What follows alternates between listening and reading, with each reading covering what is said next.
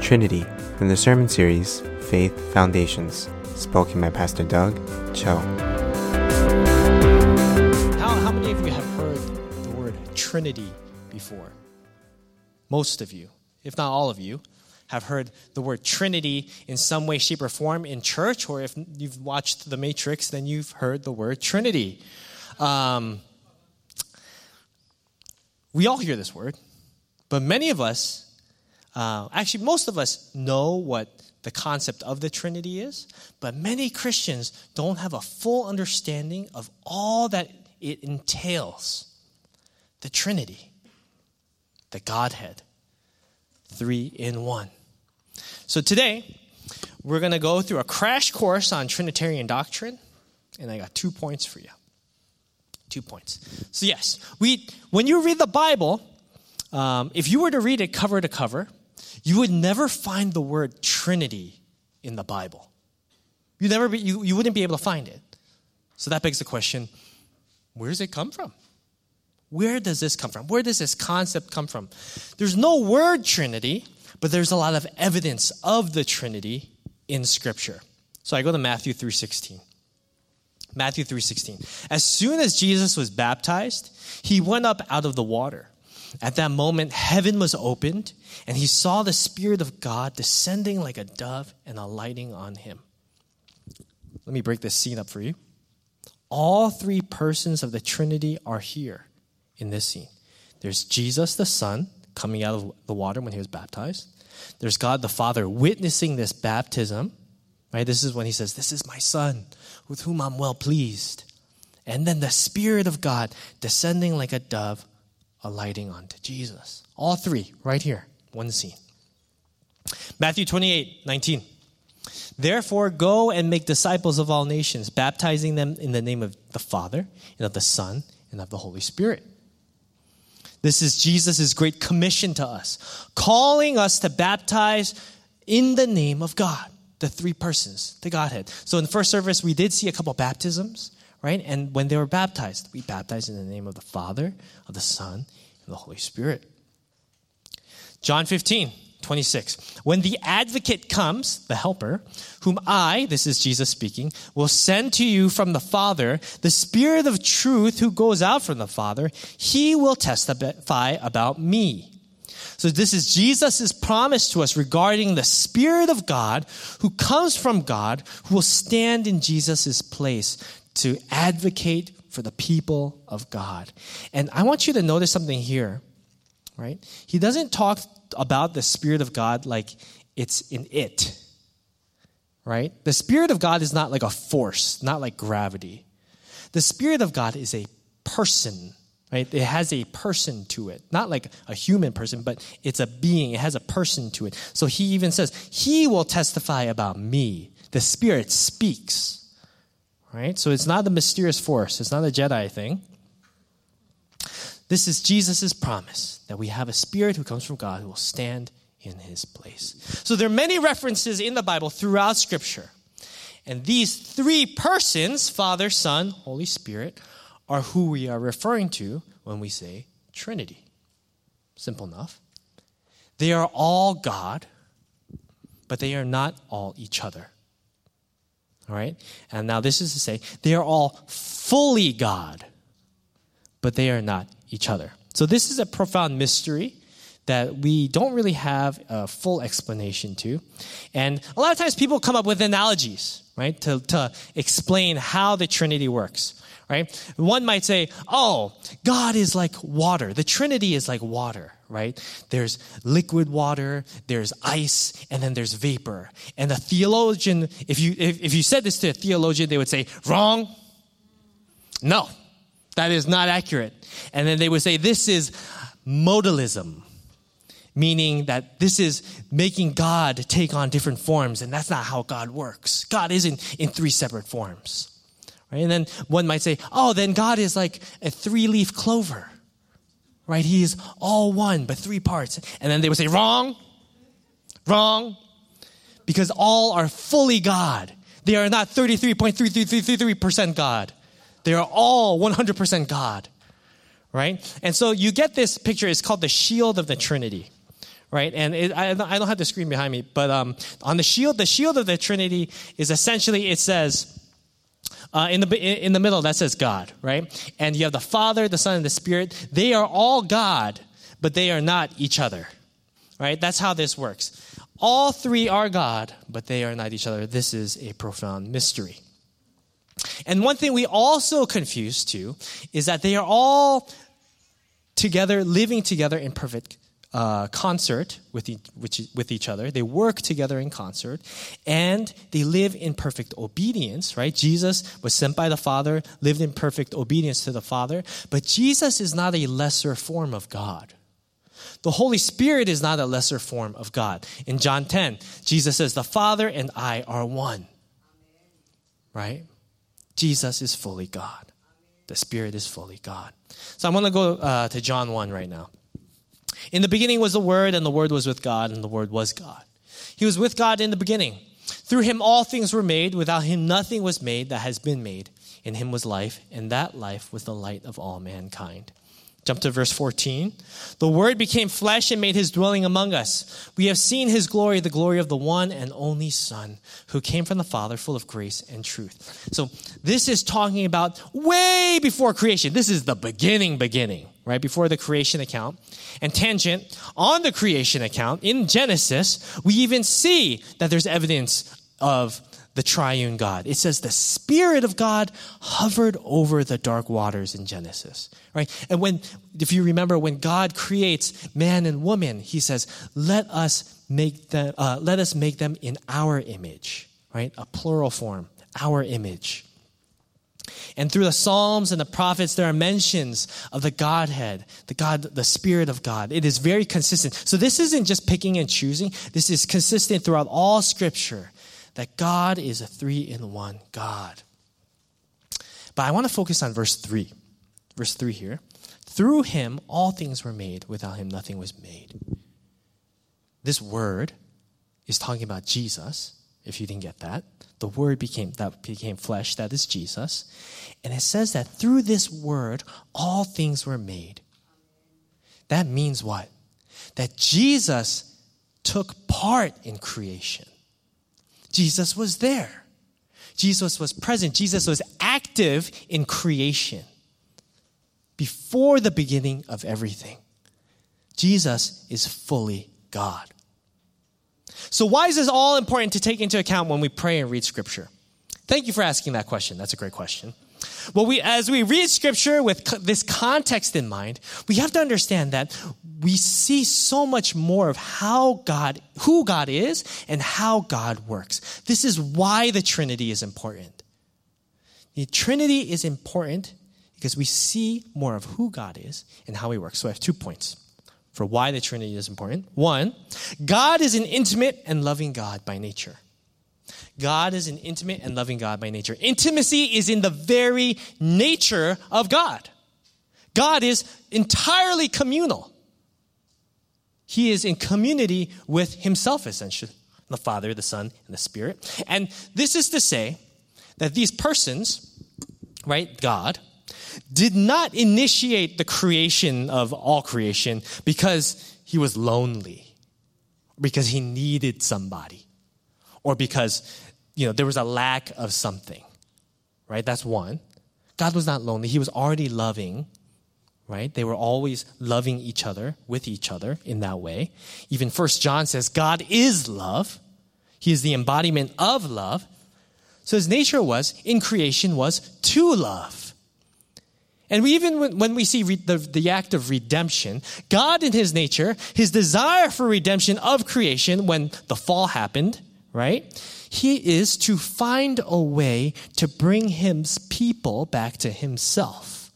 Because what? God so loved the world, he sent his one and only son, Jesus, to die on our behalf. And when we look at John 1, I think a line that uh, it, it, it gets skipped over a lot is this idea that Jesus made his dwelling among us. I love this line because this line is, uh, it, it, essentially um, sets the tone of the whole book of John. Because if you read the book of John, it's a testimony. This is John's experience. This is what John saw, what John touched, what John responded to.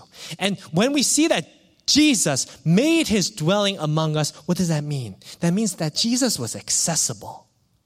He could be heard, he could be spoken to. That is who Jesus is, that he could be touched. There was a closeness, there was proximity there. That tells us, as the people of God, that we too are called to live in intimacy with Him. We are called to that. Ephesians 1, it says, we are called into sonship. We've been adopted into sonship. And this isn't that like it's all about sons, right? Sonship means we are called into the family of God as sons and daughters of the King of Kings. But this sonship, this idea of being adopted into God's family. And I know some of you get like kind of put off by the idea of being children of God, but what that relationship is to define is the closeness that you have with Him. You are close to Him because He desires you to be close to Him. We're called to share in the triune life of God. We're called to share in that. So if you don't understand the intimacy is a huge part of the nature of God, then you're actually not able to fully grasp the nature of the work of the cross. Right? See, a lot of times when we think of the cross, we're like, man, all the sin was put onto this cross. All of God's anger and wrath was put there, and Jesus took it all. And it's true. It's true. Those things did happen. But was it really just to satiate his judgment? Yes. God is a perfectly just God. He hates evil, he hates sin. But that was not his primary motivator for the cross. The primary motivator for the work of the cross is love. Amen. It's love. Years ago, um, before I became a pastor, I was still in corporate banking. I was on my way out to become a pastor. I met this guy at a bar, and you know, we had first met. We he was like uh, through an acquaintance or something like that. We were talking, and he was like, "You're gonna be a pastor, huh?" Ha! What a joke! I was like, "Oh, that's not how I make friends." But he's like, "You know, I've been to church before for years. I went to church." I was like, "Great." He's like, "Man, it doesn't make sense." I was like, "Oh, why doesn't it make sense?" This whole Jesus thing, this whole cross thing, never needed to happen. I was like, what do you mean? Well, if God is so mighty, if God is all powerful, he could, and everything would be fine. Sin would be gone, and everyone would come to him. And everything, it wouldn't be as it is. We wouldn't have this struggle. But he doesn't do it. And I'm like, you're right. He doesn't. And he's like, So? And I was like, So? Right? And that conversation went nowhere because he was like 10 drinks in. But what you see there is just a deep misunderstanding of God's nature. It doesn't make sense for God to do that if you know God's nature. If you understand that in his character, he's not just going to come and be like, fix you. You know, it's not about that. It's about the relationship. It's about the proximity. It's about bringing his people in. It's about a sacrifice of love for his people because he has a deep longing for his people to know him. He longs for his people to know him. That's what Jeremiah says. I want my people to know me, and I will call them my people, and they will call me their God. That is who God is a deep, loving, intimate God. And the second, second point is God is all about unity. God is all about unity. John 17, 20. There's a, this is a prayer we see uh, Jesus praying to the Father, and there's like a meme that's going to come up on the screen. I just really like this meme. It's Jesus praying, and he's like, Are you there, Dad? It's me, you. This is very inaccurate. This is very inaccurate. Do not, do not refer to this meme at all. This is, this is uh, an example of what not to do. I think it's funny. It's me, you. Uh, anyway, um, stop. yeah. He's praying for the disciples because he's about to depart from them, and he knows that the road forward is going to be hard. So Jesus is praying. Verse 20 My prayer is not for them alone. I pray also for those who believe in me through their message, that all of them may be one. Father, just as you are in me and I am in you, may they also be in us, so that the wor- world may believe that you have sent me.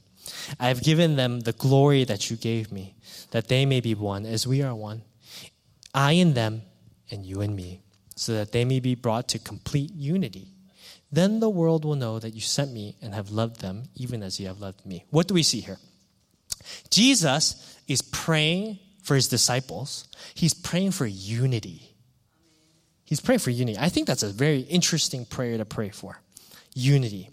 That glory he refers to, he says, I, I, I have given them the glory that you gave me. That word glory is referring to the manifestation of God's character right? So what do we mean by this? Two weeks ago, we talked about the parables of the sheep, the parable of the lost coin, the parable of the, the lost son, right? These parables were meant to disrupt people's understandings of God because they were wrong, they were mistaken, right? He's showing them God's glory by showing them God's character. That's what he's doing. So he, when he says, I have given them your glory, what he's saying is, I'm showing them your character, God right? Because God's people, the religious leaders, they have lost sight of God's character. And when I see this, when I see that Jesus is praying for this, right? I see the same thing I see in uh, Ephesians 3. If you read Ephesians 3, at the very end, Paul says, God, would you give your people power? Right? We talked about this. Would you give your people power to understand the height, the width, the depth of your love? Just to understand that. When I see those types of prayers in Scripture, that tells me these are supernatural things. They're not simple. It's not like Jesus doesn't tell his disciples, go, go promote unity. Do it. That's not his command. He goes away and he says, God, help them find unity. It's a supernatural thing. And what I see here, the way I interpret this is true unity is about different people coming together as we model the Trinity. It's about different people coming together as one to be one in one essence, essentially one church.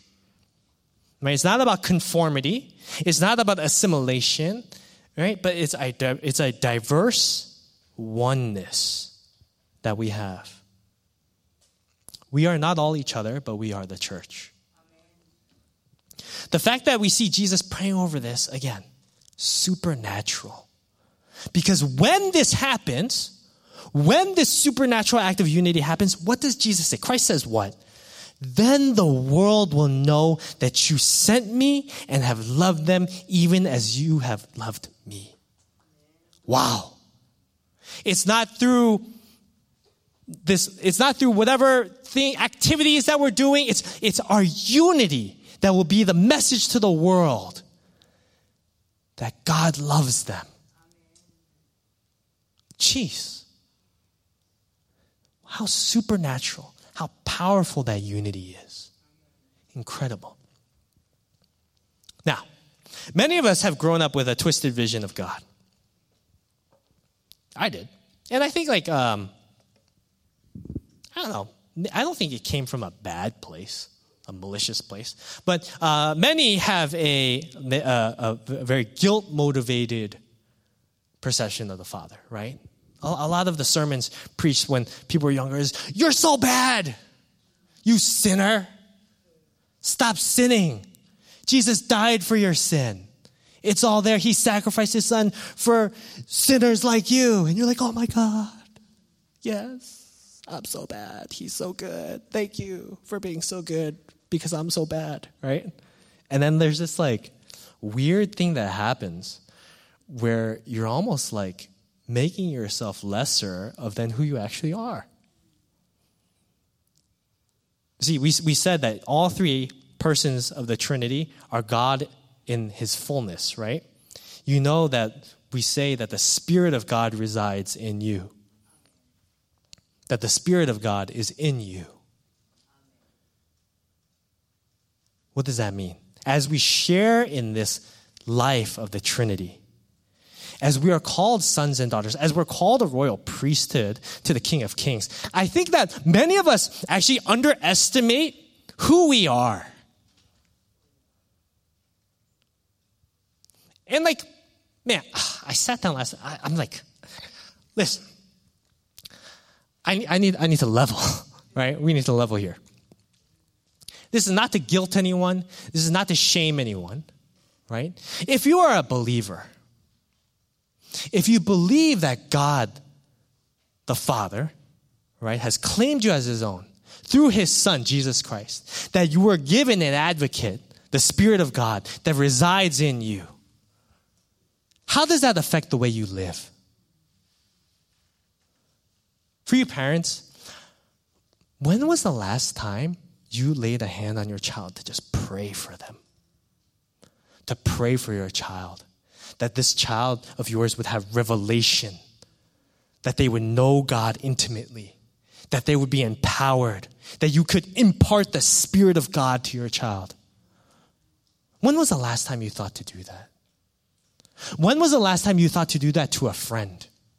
My wife is having uh, like mom's night at our house or something like that. When was the last time during one of those nights you were like, man, I just want to pray for you? I just want to, I just want to lay a hand on you, and I, I just want, I, I just feel the Spirit of God tell me I, I need to pray for you, and you and you pray over your person because your prayers are powerful. If you are spirit filled people, then you will pray a spirit filled prayer.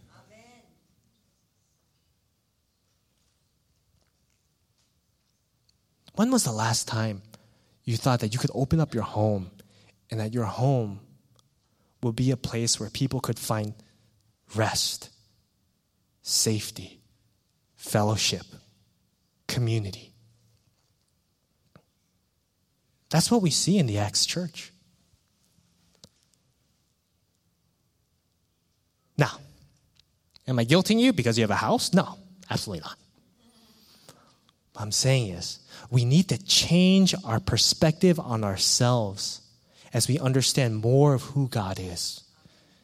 Because God claimed us as His people, right? If we are God's people, then how are we to live our lives? I hope that all of you would do that, would really embrace this identity that you have. And now, this, you, you're not, you don't have to walk with like a strut, right? This is not some machismo thing. Man, that when you, when you pray for somebody, you really are doing something you really are working. That's power. Let's pray together. Uh, I'm going to do it. Let's just do an exercise. It's a Quaker prayer. Uh, this is not like an incantation or anything like that. It's just really just a way to connect, you know, the physical body with the mental, with the spiritual, right? It's just an exercise. And what I like you to do is just take your hands and put them palms facing down right? And this is a release. Release. God, I release fear. God, I release anxiety. I release hesitation. I release unbelief.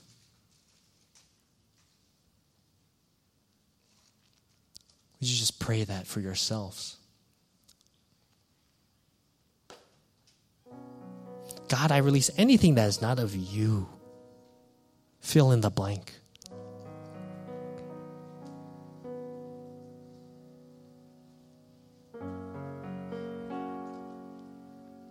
God, I release my idols.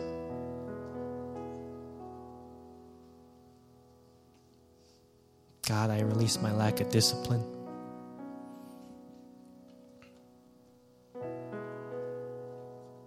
God, I release all the things that compete with you.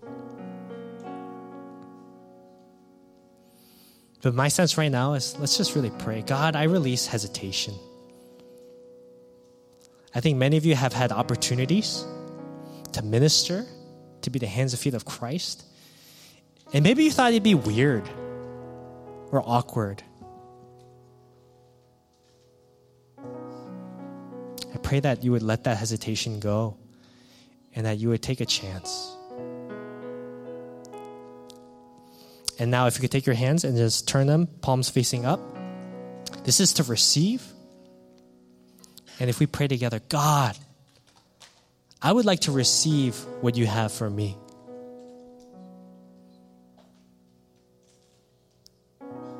And let the Holy Spirit speak to you. I pray that we would live in obedience to that.